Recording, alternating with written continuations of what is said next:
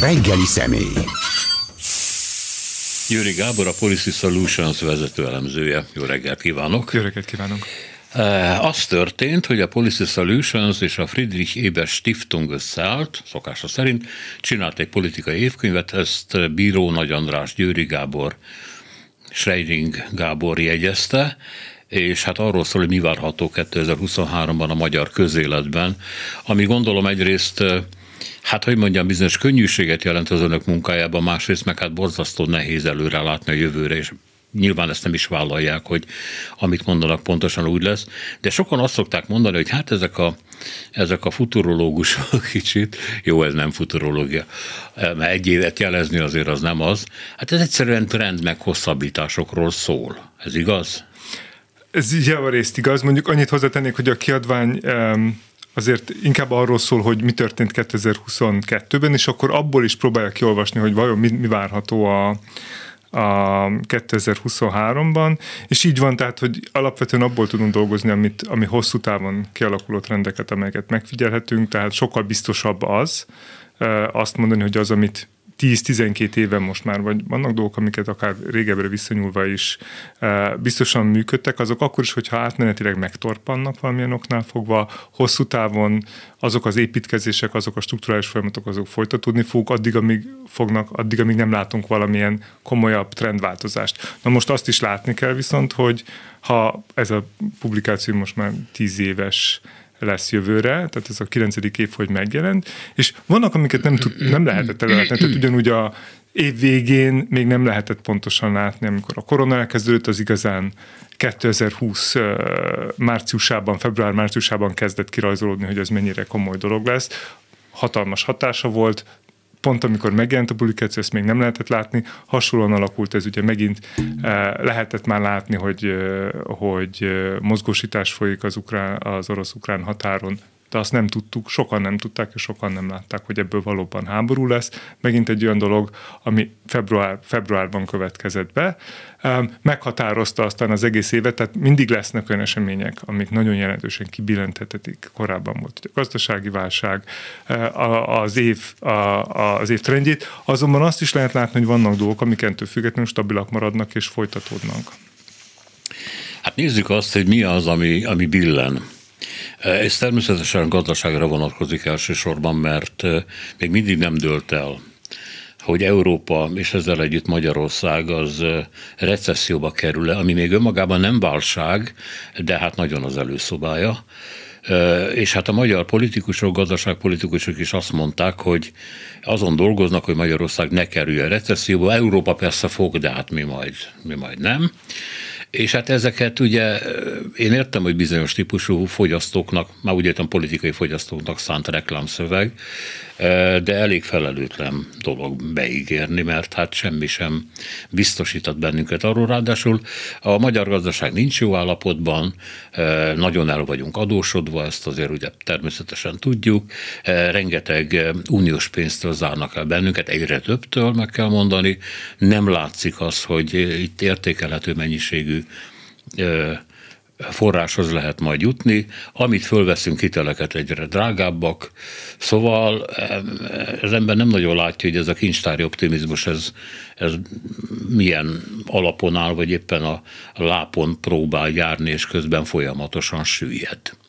Szóval mit gondolnak, mit hoztak össze a gazdaságról, a válságról, a megélhetésről?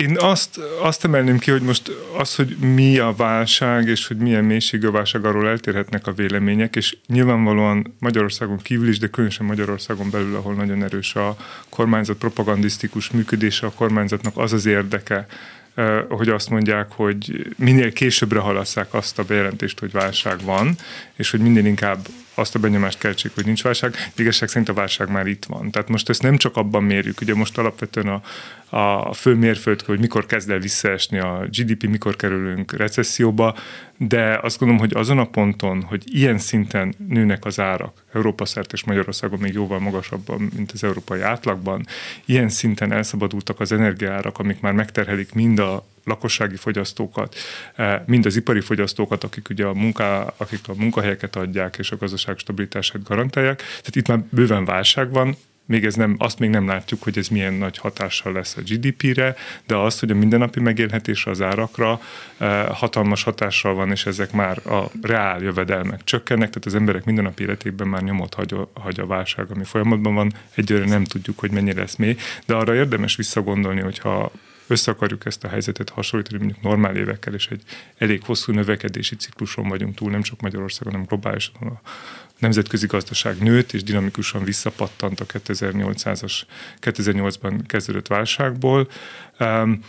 Én nem nagyon emlékszem olyan időre, hogy a társadalomnak ekkora rétegeit befolyásolta az, hogy megélünk-e vagy sem, attól függően, hogy milyen időjárás lesz. Tehát azon nem kellett igazán gondolkodni novemberben, decemberben, januárban, hogy attól függ, hogy ki tudom, hogy milyen magas lesz a rezsiszámom, hogy mekkora hány edet viszi a jövedelmemnek, hogy hány fok lesz ki. Tehát, ezen, tehát lehet figyelni a A, az időjárás előrejelzéseket, mert nyilván kellemetlen, hogyha kimegyek, hogyha hideg van, de bent fűteni azért volt nagyon sok embernek, hozzáteszem, és ez tényleg fontos kiemelni, mindig gondot okozott a megélhetés, de most azt látni, hogy, hogy nagyon sok országban, és Magyarország is ebbe a körbe tartozik, nagyon lényeges kérdésé vált, akár a lakossági szinten, akár az ipari szinten, hogy mennyire lesz hideg egyszerűen. Tehát, hogy konkrétan, hogy fogjuk tudni átvészelni, van elég gáztartalékunk, és azt is nagyon drágán tudjuk megvenni. Tehát ez is jelzi azt, hogy már válságban vagyunk, hogy az időjárásnak vagyunk jelentős mértékben kiszolgáltatva. De hát tegyük hozzá egyébként, hogy ugye a nyáron a fél ország kiégett. Ez azt jelenti, hogy nagyon sok terményből nagyon kevés ter- termet, és, ter- igen, és ennek következtében fölmentek az árak, úgyhogy az időjárás most már duplán kell nézni. Az időjárás sok tekintetben kell nézni, így van, hát és abban ugye már akkor szerepet játszott a háború, tehát az Ukra- Ukrajna, mint a, a, az egyik legnagyobb nemzetközi élelmiszer exporter is kiesése, vagy jelentős szerepcsökkenése, és nagyon jelentős szerepet játszott a, az infláció. Tehát ki vagyunk szolgáltatva olyan folyamatoknak, amikre nincs ráhatásunk, időjárás, a, a, az orosz-ukrán háború menete. Um, tehát, nem, tehát hogy ez, ez, ezek úgy gondolom, hogy nagyon újszerű tapasztalatok, hogy ilyen szinten e, nincs ráhatása se a, a, a kormánynak, a nagy, a, globál, a, a nagy folyamatokra, amik befolyásolják a gazdaság, a gazdaság helyzetét, és amikor az emberek is jelentős mértékben nagyon sokkal jobban ki vannak szolgáltatva annak, hogy milyen külső folyamatok érik a pénztárcájukat, mint annak, hogy van-e állásuk, hogy mennyit keresnek, mert most hiába volt a fizetésem átlagos tavaly, mivel hogy húsz százalék fölött van az infláció, és elérheti ugyanezt a szintet megint ez évben, nem biztos, hogy fogom tudni tartani azt az életszínvonalat, amit korábban tartottam, tehát a kiszolgáltatottsága mind Magyarországnak, mind a mint, a, mint a, az, átlag, az átlagembernek Magyarországon jelentősen nő. Olyan folyamatoknak történik kiszolgáltatottságot, amikor teljesen a kontrollunkon kívül vannak. Um, és ez nyilvánvalóan igaz a világ sok országára, ez igaz Európára. Azt gondolom, hogy Magyarországon a kitettség ezeknek a kockázatoknak jóval uh, magasabb. Ezt egyébként a kormányzat is sokszor elismeri akkor, amikor azt mondják, hogy ők nem támogatják a az Európai Unió politikáját Oroszországgal szemben, mert hogy a magyarországi energiakitettség Oroszországnak még magasabb, a Magyarországnak a külgazdasági kitettsége sérülékenyebb, tehát hogy mi nagyon vagyunk, egy, egyfelől nagyon rászorultak vagyunk arra, hogy az, energia, az orosz energiaimportra, másfelől nagyon kiszolgáltatok vagyunk a tekintetben, hogy azok a mindennapi árucikkek, amiket az emberek fogyasztanak, azokat importáljuk, tehát hogyha a forint árfolyama gyengül, mint ahogy ez történt az elmúlt évben elég dinamikusan, akkor nő nagyjából mindennek az ára, amit a boltokban megvehetünk, és ez jelentős, szintén jelentősen fölhajtja az inflációt. És harmadrészt Magyarországnak extrém módon szüksége van az európai exportpiacra is, és hogyha csökkenni fog a fogyasztás európai szinten, az megint egy jelentősen sérülékenyebbé teszi a magyar gazdaságot, tehát nagyon sok folyamatnak vagyunk most kiszolgáltatva, mert nincs hátosunk, és akkor pluszban még ide lehet tenni egy olyan folyamat, amire viszont lenne a magyar kormányzatnak ráhatása, csak szembe kell fordulni az eddigi politikájával, az az európai, pénzek, európai uniós pénzek folyósítása.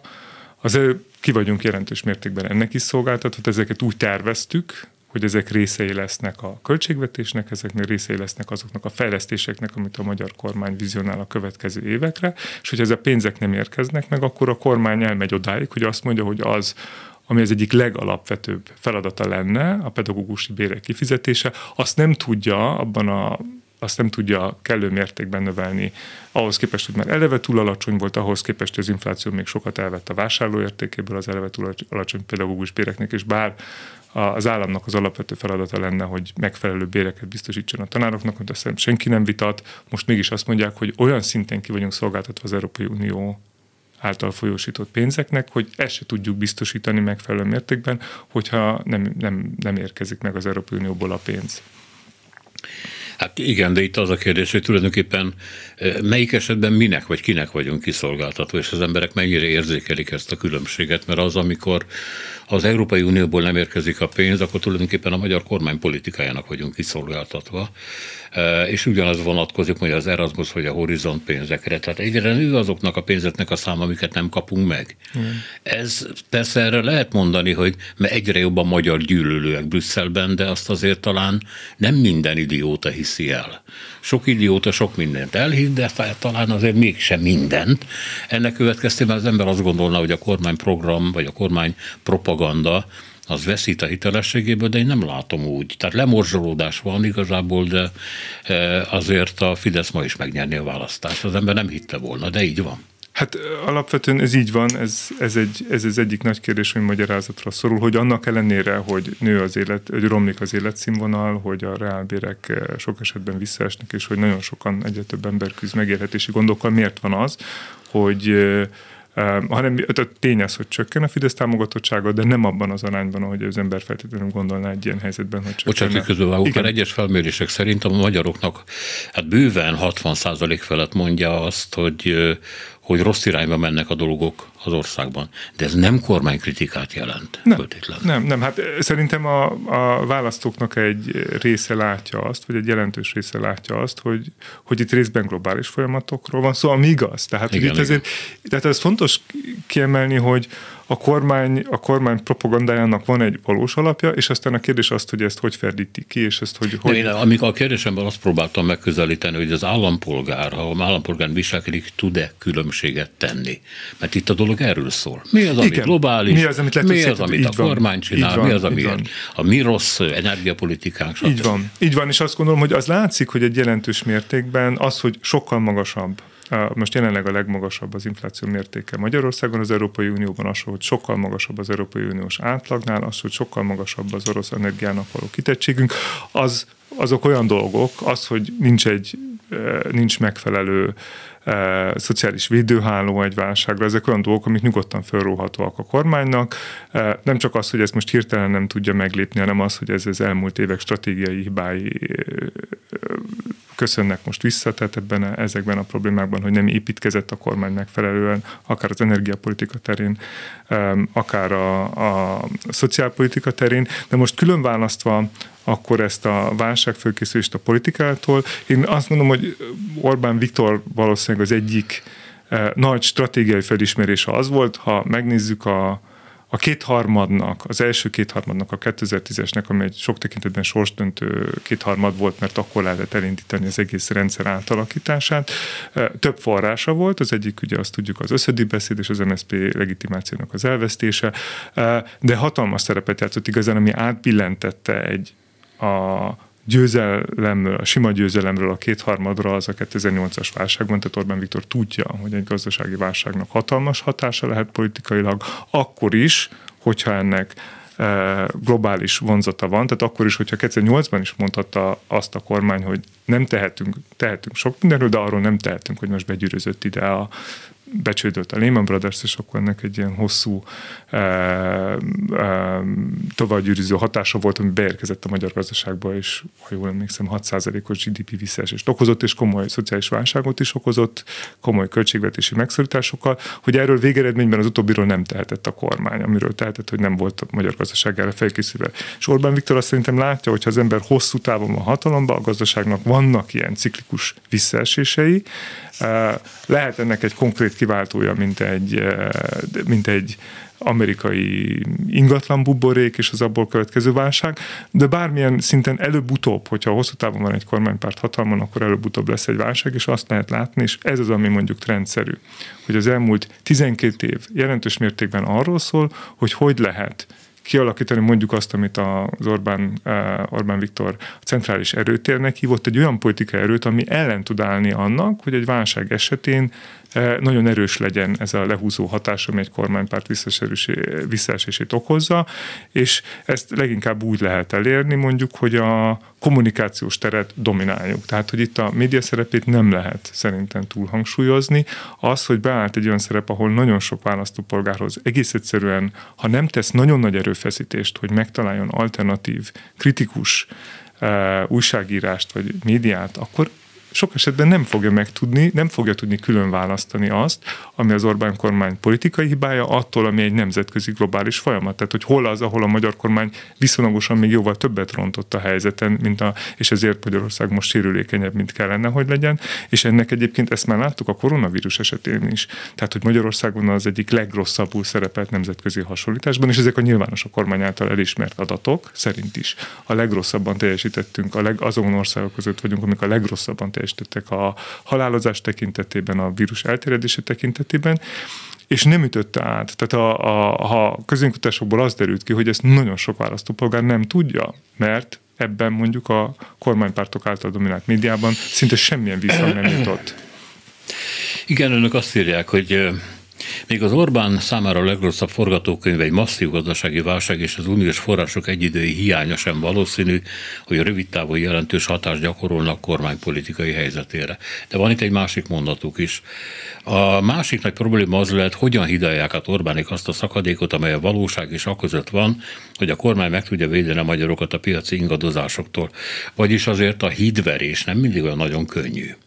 Mert az Orbán eddig egy ilyen védelmező szerepben lép föl, és most azt mondja, hogy továbbra is védelek benneteket, de látom, hogy a rezsicsökkentés már nem az, látom, hogy a piacokon teljesen mindegy, hogy Orbán kiadja a parancsot, hogy csökkentsétek felére az inflációt, az infláció az fittyet hány rá, és nem engedelmeskedik, és akkor azt lehet mondani még a a nagyon manipulált, fehérre mosott agyú embernek is, hogy na jó, jó, de hát Orbán apánk akkor mégse véd meg bennünket. Tehát legalább ezt az egyszerű kérdést csak fölteszi. Legalábbis az önök, önök mondatában valami ilyesmi szerepel. Hát mint egy lehetséges kérdés, igazán nem látjuk még, hogy ez hogy fog. És én azt gondolom, hogy az embereknek az, hogy most mennyire manipuláltak, agymosodtak, nem hiszem. Tehát én azt gondolom, hogy itt a választók részben döntést hoznak arról, hogy mennyire akarnak tájékozódni, hogy mi számukra a fontos kérdés. Azt gondolom, hogy kétezer-huszonkettőben azt láttuk, és ez a választáson kirajzolódott. Én abból indulnék, hogy a legtöbb ember valószínűleg sejtette, hogy most egy válság lesz. Azt még nem feltétlenül tudtam megkülönböztetni, hogy mennyi lesz az Orbán kormány politikája, de azt is látta, hogy egy ilyen rendkívül feszített uh, időszakban, amiben különösen, amiben már még a gazdasági ijegységet a háború elején megelőzte az a félelem, hogy valahogy belesodródunk a háborúba, tehát ahol a fizikai biztonság még nagyobb, még nagyobb szerepet töltött be, mint a gazdasági biztonság. Abban a pillanatban stabilitásra vágytak, és ezt az a kormány tudta leginkább biztosítani, még akkor már tizenkét év volt hatalmon. Jól, rosszul, ez egy más kérdés, arról lehet vitatkozni, de volt ennek egy stabilitása, és az emberek ilyenkor stabilitásra vágytak. Tehát az, az részben az embereken múlik, hogy mennyire hajlandóak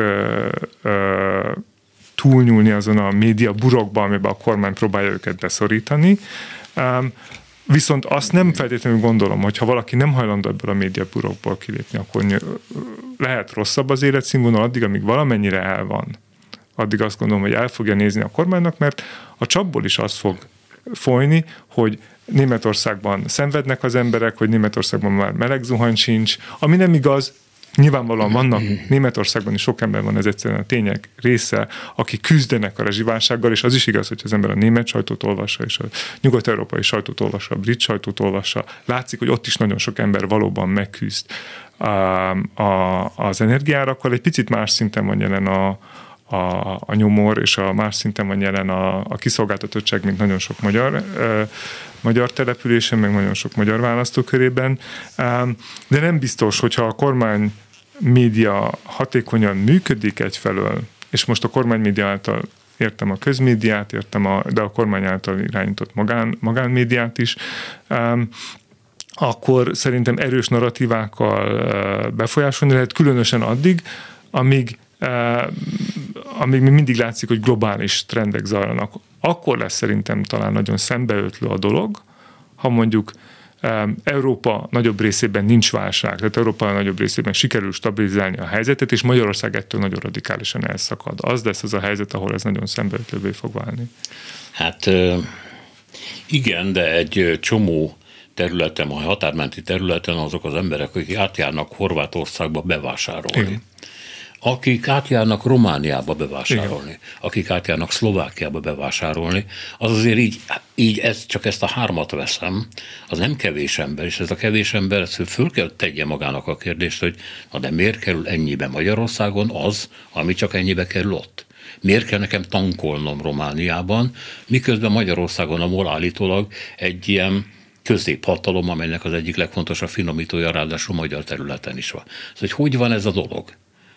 És ezek szerint ön azt mondja, hogy nem teszik fel ezt a kérdést, hanem átmennek, megveszik az olcsót, hazajönnek. Nem, nem azt mondom, én azt gondolom, hogy valószínűleg akár a korrupcióról van szó, akár a megélhetésről, azt szerintem valószínűleg sok ember látja Magyarországon, hogy kritikus a helyzet. Azt gondolom, hogy végeredményben, ha választási preferenciákról van szó, akkor nem tudom azt mondani, hogy ha erről a közpolitikáról van szó, szerintem, hogyha az oktatásról és a közegészségügyről szólna a választás, csak leszűkítenénk erre a témára, akkor a Fidesz már valószínűleg megbukott volna, mert a magyar választók jelentős része látja, hogy sem az oktatás, sem a közegészségügy nem abba az irányba megy. De egy választólapon nem úgy szól, hogy én a közegészségügyről, a gazdaságpolitikáról, a külpolitikáról külön-külön szavazok, hanem behúzok valamit, és akkor az emberek így mindent bedobnak a serpenyőbe, akkor lehet, hogy látják azt, hogy most aktuálisan X országokban olcsóbb a benzin, olcsóbb bevásárolni, azt is láthatják egyébként, ez szerintem egy még nagyobb Um, érv az Orbán kormány politikája ellen, Orbán kormány politikájával szemben, hogy hiába volt több mint egy évtizedes gazdasági növekedés, amit a Fidesz jelentős mértékben annak köszönhetett, hogy jó volt a globális környezet, a, a növekedési környezet, mégis egyre inkább relatíve lemaradunk olyan országokhoz képest, amelyeket korábban megelőztünk. Tehát nem teljesen természetszerű az, hogy Magyarország lemarad Szlovákia mögött, nem teljesen természetes az, hogy nyílik az olló köztünk és Csehország között, hogy tehát hogy olyan ország, Románia behozott. Vagy hogy Románia, tehát hogy ezek ezek nem te, ezek ezek ezek a hosszú távú trendek. Tehát hogy azt is látni, hogy megnézni azt, hogy honnan indultunk, mondjuk a kilencvenes vagy kétezres években olyan országokhoz képest, amelyek most már megelőztek minket, vagy jelentősebben lehagytak minket, mint korábban, és hogy hol van a relatív pozíciónk, tehát hogy azt lehet mondani, hogy valóban nőttünk tíz évig, de azt is lehet látni, hogy más országok sokkal többet kihoztak ebből a helyzetből, mint mi. És, ez egy, és ezt is lehet látni, hogyha valaki elutazik a, a külső országokban, de de végeredményben, amikor az emberek szavaznak, akkor nem azt mondják, hogy így vagy úgy közpolitikákra szavaznak, hanem egy csomagra szavaznak, és ebben a csomagban sajnos azt kell mondani, hogy még mindig a, a legtöbb szavazó számára a Fidesz tűnik a legjobb alternatívának, mert, és egyébként ebben, ebben nagyon erős szerepet játszik szerintem egyfelől a kormányzat nagyon ügyes propagandája, ami részben jól megfogalmazott, olyan, olyan, olyan jól megfogalmazott tartalom, ami pont arra rezonál, ami a választókat érdekli, a biztonságérzeteikre, a félelemérzeteikre appellál, hogy mindenki más bizonytalanságot és, és biztonságvesztést fog okozni rajtunk kívül. Tehát egy, egyfelől ez szerepet játszik, másfelől meg a választóknak az, hogy mi a legfontosabb. Azt tudjuk, hogy a magyar választók borzasztóan elégedetlenek, ugye, mint említettem, az egészségügyel, a közoktatással. Azt gondolom, hogy a magyar választóknak egy jelentős része tudja, hogy Magyarországon magas a korrupció, de nem ezek mentén döntenek végül, hanem mondjuk azt, hogy ez a biztonságérzet, amit a Fidesz nagyon jól tud, a Fidesz médiagépezet nagyon jól tud manipulálni, hogy azt tudják mondani, hogy mások bizonytalanságba sodorják Magyarországot, mások, mások lehet, hogy háborúba sodorják, vagy gazdasági válságba sodorják Magyarországot, és akkor végeredményben, hogyha eldől, tehát van egy réteg, ugye, és ez nem egy kis réteg Magyarországon, aki mindenképpen a Fideszre fog szavazni, ahogy egyébként van egy nagyon nagy réteg Magyarországon, aki mindenképpen az ellenzéki pártokra fog szavazni, azok, akik valahol a kettő között vannak, azok sokszor a nagyobb biztonság irányába billennek. Igen, hát ez történt áprilisban kétségkívül. Egy másik mondat önöktől. Gazdasági sikerek hiányában a kormánynak arra másik két területre kell koncentrálni, hogy általában sikeres a félelem és a gyűlöletkeltés. Az látszik, hogy a titkosszolgálatokra, az erőszakszervezetekre, ezen belül a katonaságra egyre többet költ. Főleg a, a fegyverkezés tűnik föl, ami... amit nagyon könnyű kivéteni, mert ugye a NATO már mióta szorgalmazza, hogy legalább egy vagy két százalékra futtassák föl, két százalékra aztán a gé dé pé részesedését a katonai kiadásoknak, és íme Magyarország teljesít, mi a probléma ezzel. De közben az a propaganda, hogy ki fogunk maradni mindenféle háborúból, harmadrészt pedig a, a miniszter mint olyanokat mondan, hogy olyan haderő kell, amivel tartósan megvédjük magunkat, ami Magyarország esetében, egy kicsi ország esetében nonsens. Tehát egyszerűen ez bármit költünk, bármennyit költünk rá, és nem világos, hogy ki ellen.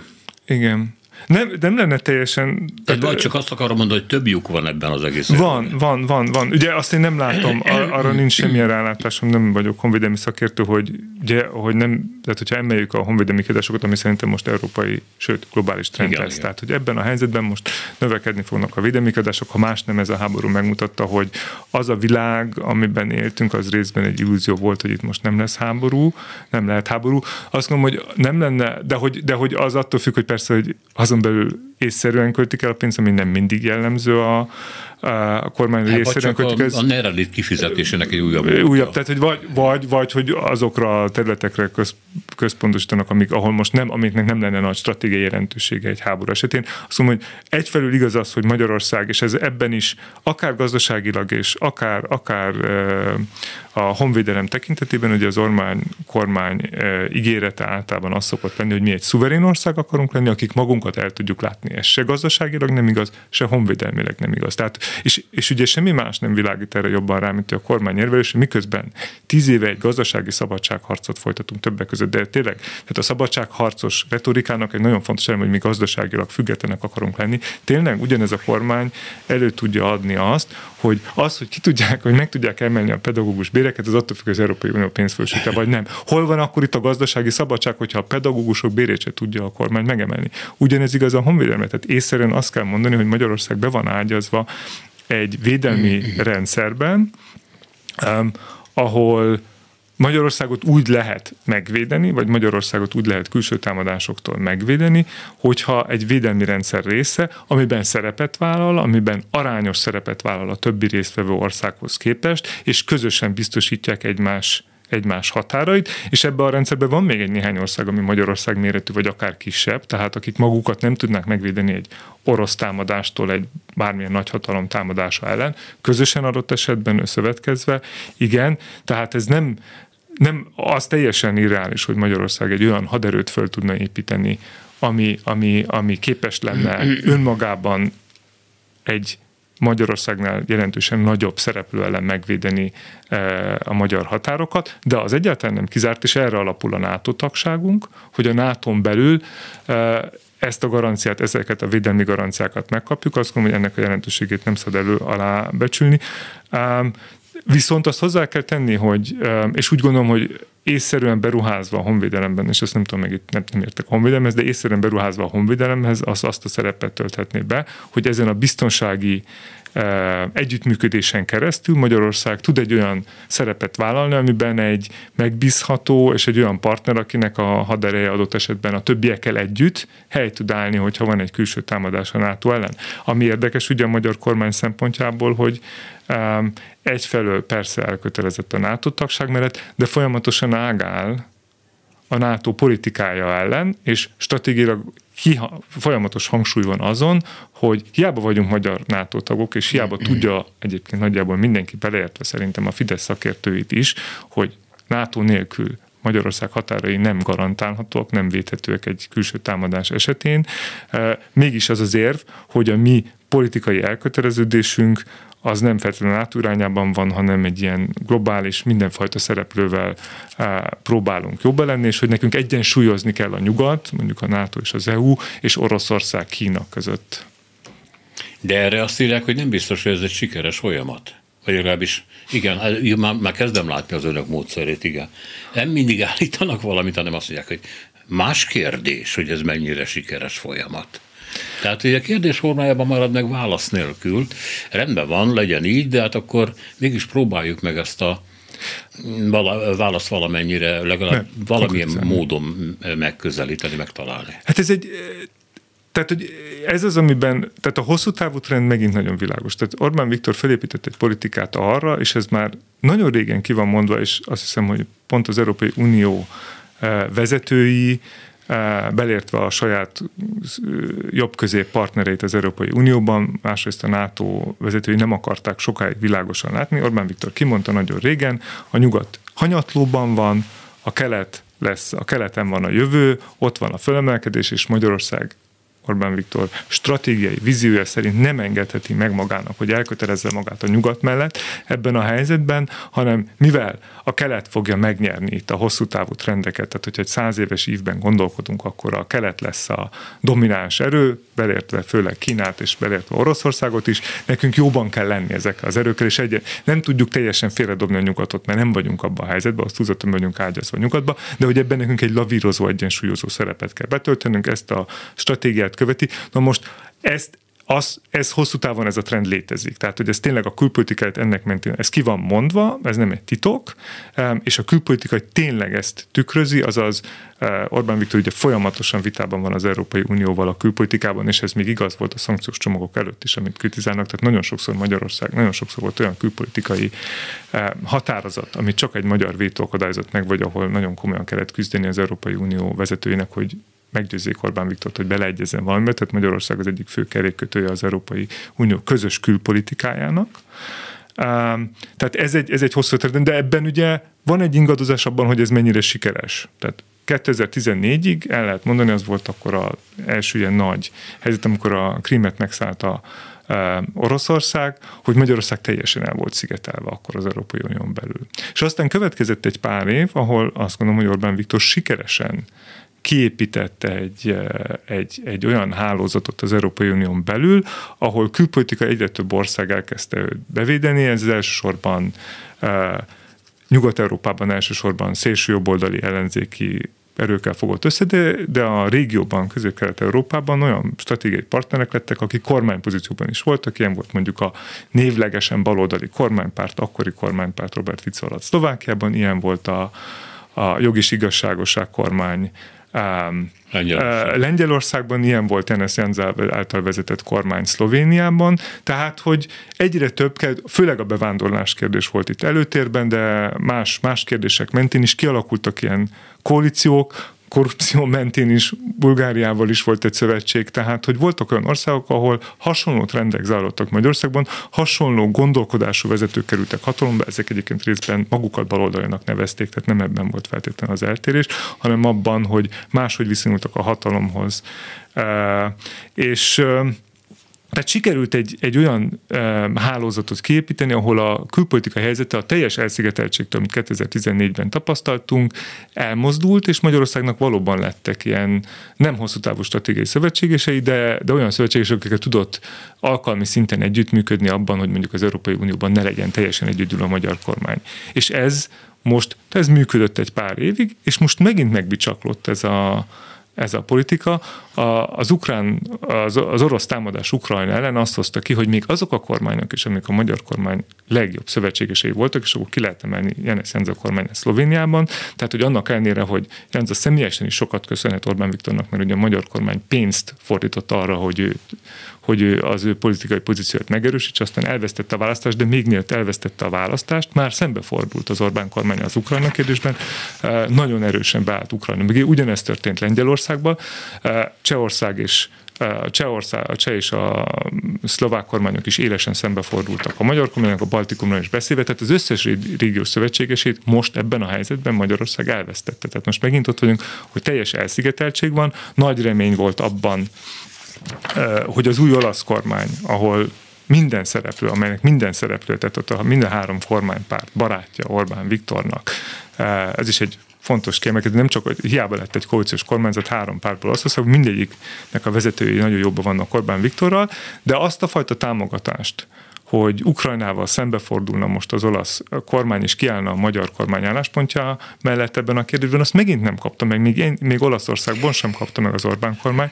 Tehát most egy teljes elszigeteltség van, és ha még egy, egy gondolatot hozzátennék ehhez, hogy az Orbán kormány felfogása most azt, hogy itt ezt egy hosszú távú játszma. Ahogy kétezer-tizennégyben nem lehetett előrelátni, hogy négy-öt éven belül kijön a magyar kormány teljes elszigeteltségben, most megint teljes elszigeteltségben van, ki kell várni megint négy-öt évet. Orbán Viktor úgy gondolja, hogy neki több ideje van, mint az Európai Unió többi vezetőjének.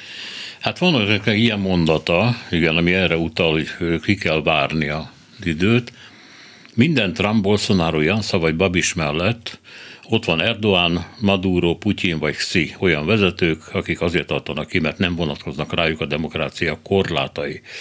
Hát Erdoğan az egy ázsiai középhatalom, Maduro ugye az ott van valahol Latin-Amerikában, Putyin éppen háborúban áll, és nem lehet tudni, hogy ebből az egészből mi lesz.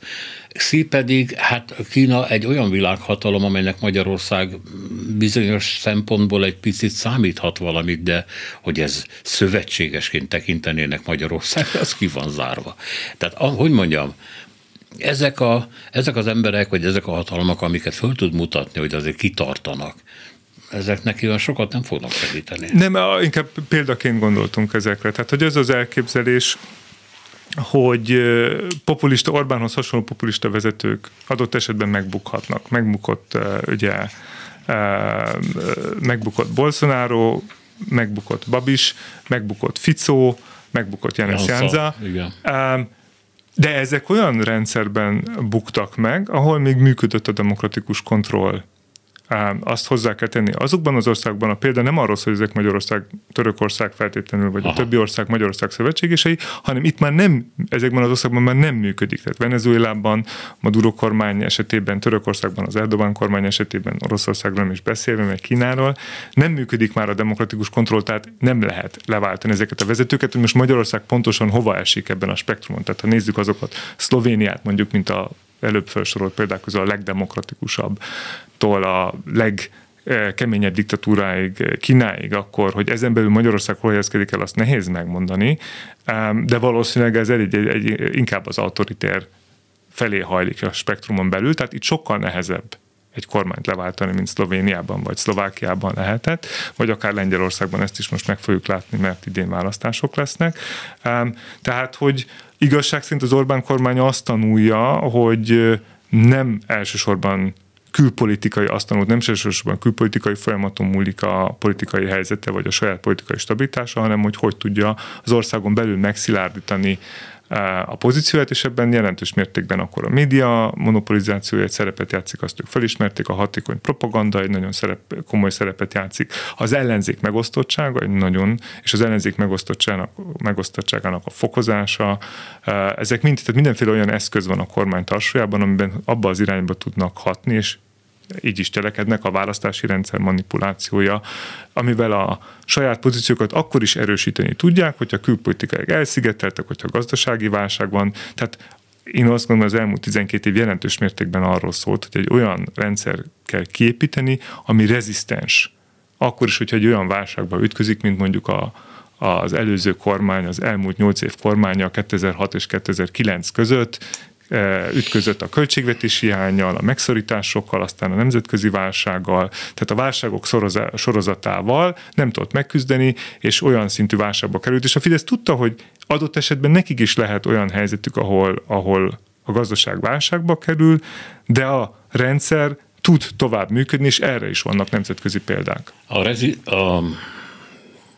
Most a resilience-it akartam mondani, bocsánat, igen. De mi, mi, milyen X-ot használta? Hát resilience, tehát hogy, tehát, hogy ellenálló képesség, igen, tehát igen, hogy igen. A, a rendszer ellen, ellen tud állni igen. egy de válság eddig lehúzoltásának a, eddig is. Eddig a média befolyásolásának tekintett, de nem lehet-e, hogy visszatérve egy másik mondatához, amikor a A, az Orbán kormány úgy, vagy Orbán úgy próbálta pozícionálni magát, hogy ő van középen, és akkor körülötte uh-huh. csak szélsőségesek uh-huh. vannak, hogy ezt az ellenálló képességet, ezt a, a, a szélsőségek begyűjtésével is tudja valahogy e, erősíteni. Tehát nem csak a médián keresztül. Nem, én nem akarom ezt a médiát, ez tényleg akkor ez hiba volt, hogyha ezt a médiára próbáltam volna leszűkíteni.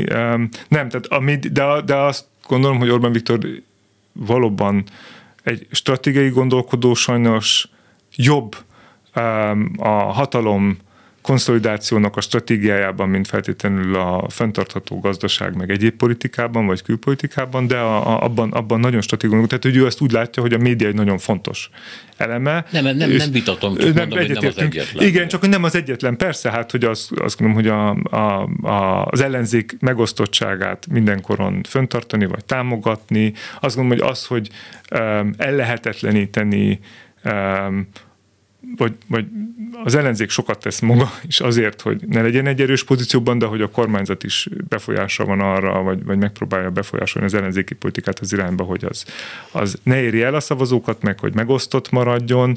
Tehát ez egy komplex stratégia van emögött, hogy hogy lehet egy ilyen helyzetben, és nyilvánvalóan a, az, hogy ebbe az irányba, tehát egy rendszer kiépítésének az irányába a, mutat az is, hogy úgymond a A, az, amit a fékek és ellensúlyok rendszerének, tehát hogy minden olyan rendszernek a kiiktatása, ami kívülről fékezni tudja a kormány adott esetben visszaéléseit, tehát hogy a most az egyik legfontosabb vita az Európai Unió és Magyarország között zajlik, az a, az, az igazságszolgáltatásról szól, az a bíróságok függetlenségéről szól, ami más-más dimenzióban jelenik meg a kormány és az Európai Unió szempontjából. Ugye a kormány szempontjából ennek egy, van egy egyfelől van egy olyan um, um, gazdasági érdekvetülete, hogy nyilvánvalóan nem akarják, hogy a korrupciós, hogy a valóban korrupciós ügyek kerülnek elő, akkor abban, abban veszítsen a kormány. Másfelől meg van egy nagyon komoly politikai súlya is, politikai tétje is. Az Európai Unió elsősorban fontosnak tartja, hogy Magyarországon számon kérhető legyen a kormány, azért például, hogy az Európai Uniós pénzeket nehezebb legyen ellopni.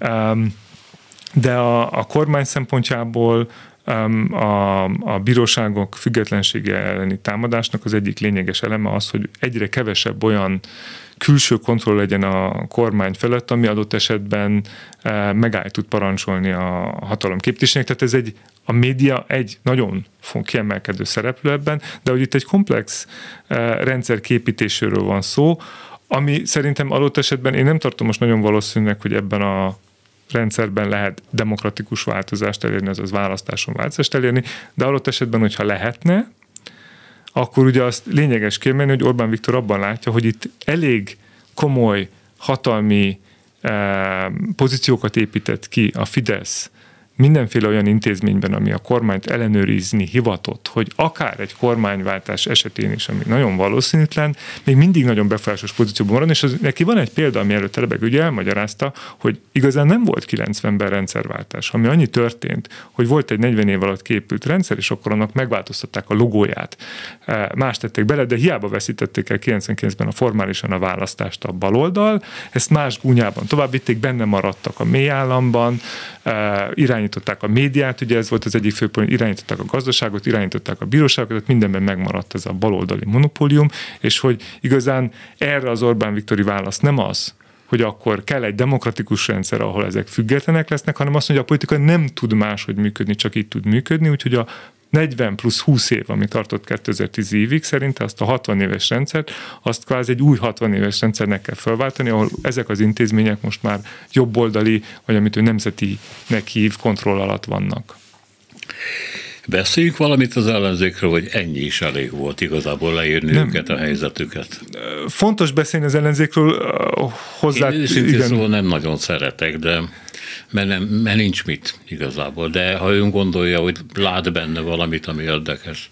Hát nagyon, tehát, hogy, tehát az ellenzék pozíciót azt gondolom, hogy meghatározza azt, hogy nagyon kom- nagyon nehéz érvényesülni egy olyan helyzetben, ahol nincs média hozzáférés, vagy nagyon korlátozott a média hozzáférés, igen. És ahol egyébként azt is látni kell, és ez nagyon fontos része a Fidesz stratégiának, hogy amint van egy, tehet, tehát kellenek tehetséges politikus, kellenek karizmatikus politikusok, akikre egy politikai mozgalom épülni tud. És amint megjelenik valaki, arra olyan szinten rászabadul egy kormányzati média támadás, ami nagyon sokszor propagandisztikus hazugságokra épül, de adott esetben ráépülhetnek erre hatósági vegzálások is, ez kiegészülhet hatósági vegzálásokkal is, hogy, hogy azt gondolom, hogy azt látjuk, hogy nagyon sok ember számára ez nem egy vonzó pálya, akik számára ez egy hát vonzó... Igen, megjelennek ugye tizenéves lányok, gimnazista lányok, abban a pillanatban kicsinálják őket, mert ezek a igen. lányok káromkodnak, vagy csúnyán beszélnek.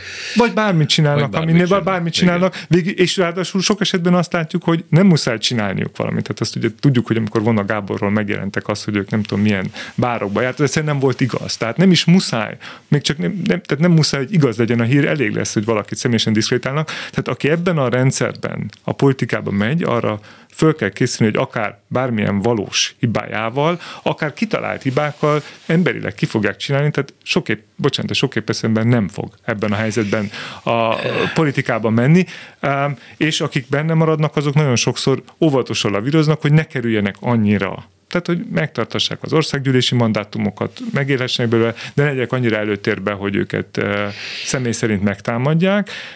Így erre nehéz ellenzéki ö, ö, politikát építeni, ettől függetlenül azt gondolom, hogy az ellenzék maga is sokat tett arról, tehát a legalapvetőbb lépéseket részben elmulasztották, hogy megtegyék, hogy építkezzenek, tehát hogy nem lehet mindent itt, abszolút nem lehet mindent, azt nem állítom a Fideszre fogni, mert az ellenzék valóban az elmúlt évtizedben nagyon sok stratégiai felismeréssel adós maradt. Ö, igen, éppen ezért anélkül, hogy én meg akarnám vádolni, a helyzetüknél fogva azzal, hogy ő felsége ellenzéke lennének, mert nem vágynak erre a szerepre, és nyilván nem is törekednek erre, de hogy mibe szorulnak bele az egészen más kérdés, minden esetre marginalizálódtak. A saját támogatóik szemében is természetesen, tehát nem bíznak bennük, nem hisznek nekik. A kérdés az, hogy ezzel a társasággal mi lesz egyáltalán. Ha tehát lesz valami váltás, akkor, akkor nagyon úgy tűnik, hogy a Orbán rezsimmel együtt tűnnek el.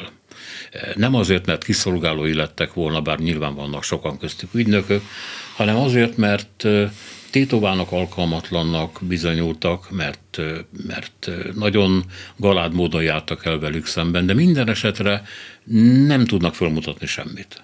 Nem, nem nagyon siker.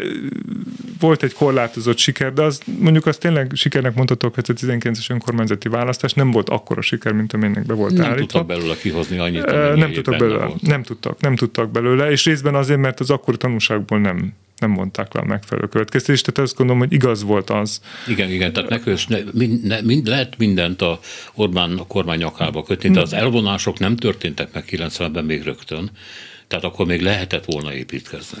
Lehetett volna építkezni, tehát nagyon sok, tehát nagyon sok stratégiai hiba történt a, a, az ellenzéki oldalon. Azt gondolom, hogy mindenki tudja, és ez nem igaz, hogy nem tudják, tehát hogy az ellenzéki oldalon is tudják a politikusok, hogy a legnagyobb hiányosság az ellenzéknek a vidéki jelenlétben van, nem elég adott esetben egy szerencsés választáson, mint ez történt a kétezer-tizenkilences önkormányzati választáson megnyerni a Budapestet és egy néhány nagyobb várost, hanem tényleg azon kívül egyrészt meg kell nyerni szinte az összes nagyvárost, másrészt meg tényleg vidéken is e, muszáj szavazatokat nyerni, meg körzeteket megfordítani ahhoz, hogy parlamenti többség legyen, tehát sokkal erősebb vidéki jelenlét kell. Ezt tudja az ellenzék egyébként, hiába mondják azt sokan, hogy nem tudják, de tudják. Ezt nyilván ennek jelentős kapacitásbeli korlátjai vannak, hogy megjelenjen az ellenzék releváns mértékben vidéken. Azt, azt tényleg most már az elmúlt évtizedben láthattuk, hogyha hogy nagyon sok múlik a jelölteken, hogy nagyon sok múlik azon, hogy kinek milyen személyes jelenléte van egy körzetben, és hogy azok tudnak sikeresek lenni, amikor válsághelyzet van, amikor a Fidesz nem annyira népszerű. Máskülönben nem, amikor a Fidesz éppen nagyon népszerű, amikor, amikor egy olyan helyzet van, amikor minden jól megy, akkor verhetetlen egyszerűen. De amikor sebezhetővé válik a Fidesz, láttunk egy ilyet egyébként kétezer-tizennégy végén, kétezer-tizenöt elején, amikor sorra bukta a Fidesz az időközi választásokat olyan körzetekben is, ahol elvileg nyerni tudna.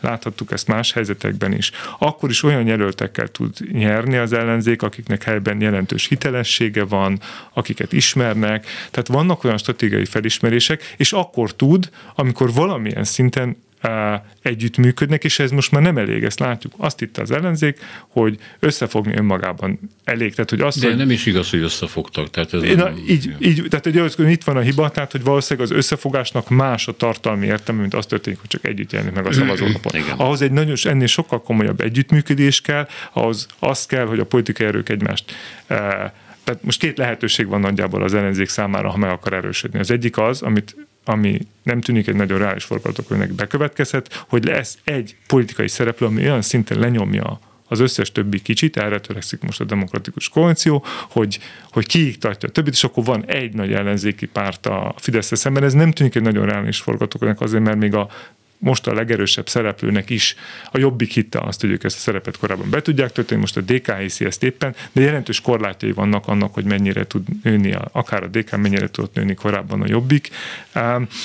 A másik útvonal az az, hogy ezek a szereplők megtanulnak olyan szinten együttműködni, hogy a annak ellenére, hogy vannak köztük különbségek akár az elvek tekintetében, akár bizonyos közpolitikai felfogásokban, mégis egyre inkább egységes erőként tudnak megjelenni, akik a legfontosabb kérdésekben egyetértenek, és ezt hitelesen tudják képviselni. Ez abszolút nem sikerült kétezer-huszonkettőben, nem csak ezen múlott a kétezer-huszonkettes választás, ennél sokkal többen is múlott, de ez volt az egyik pont, hogy valóban hiába volt egy formális összefogás, az emberek nem érezték, hogy ezek tartalmilag egy irányba húznak, és sajnos, ami a választás óta bekövetkezett, az igazolta ezt. Tehát olyan szintű marakodás, meg civakodás volt, meg felelősség ide-oda tologatás volt, és olyan szintűek az ellentétek, hogy nagyon sokan azt látták április után, hogy ja, hát mi lett volna, hogyha ezek nyernek, és együtt próbálnak kormányozni. Tehát, hogy látjuk, hogy ezek hogy működnek igen, együtt. Igen, igen. Tehát a választókat, ha meg akarják győzni, akkor meg kell tudni őket győzni arról, hogy együtt valóban tudnának folyamatos civakodás és marakodás nélkül is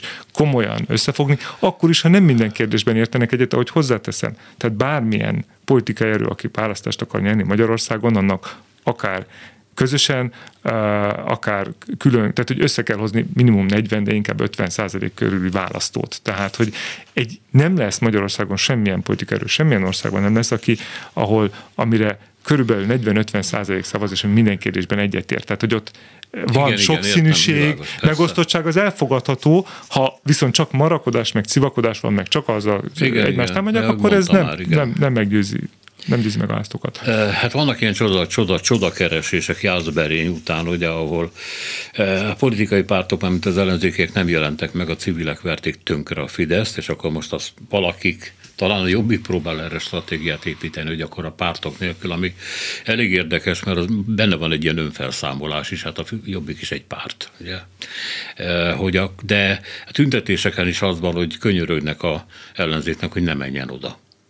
Mert hiteltelen, mert lerontja őket, mert rájuk fogják, hogy akkor a bérenceik. Magyarán az ellenzék nem kell a saját oldalán sem. Nem hasznos.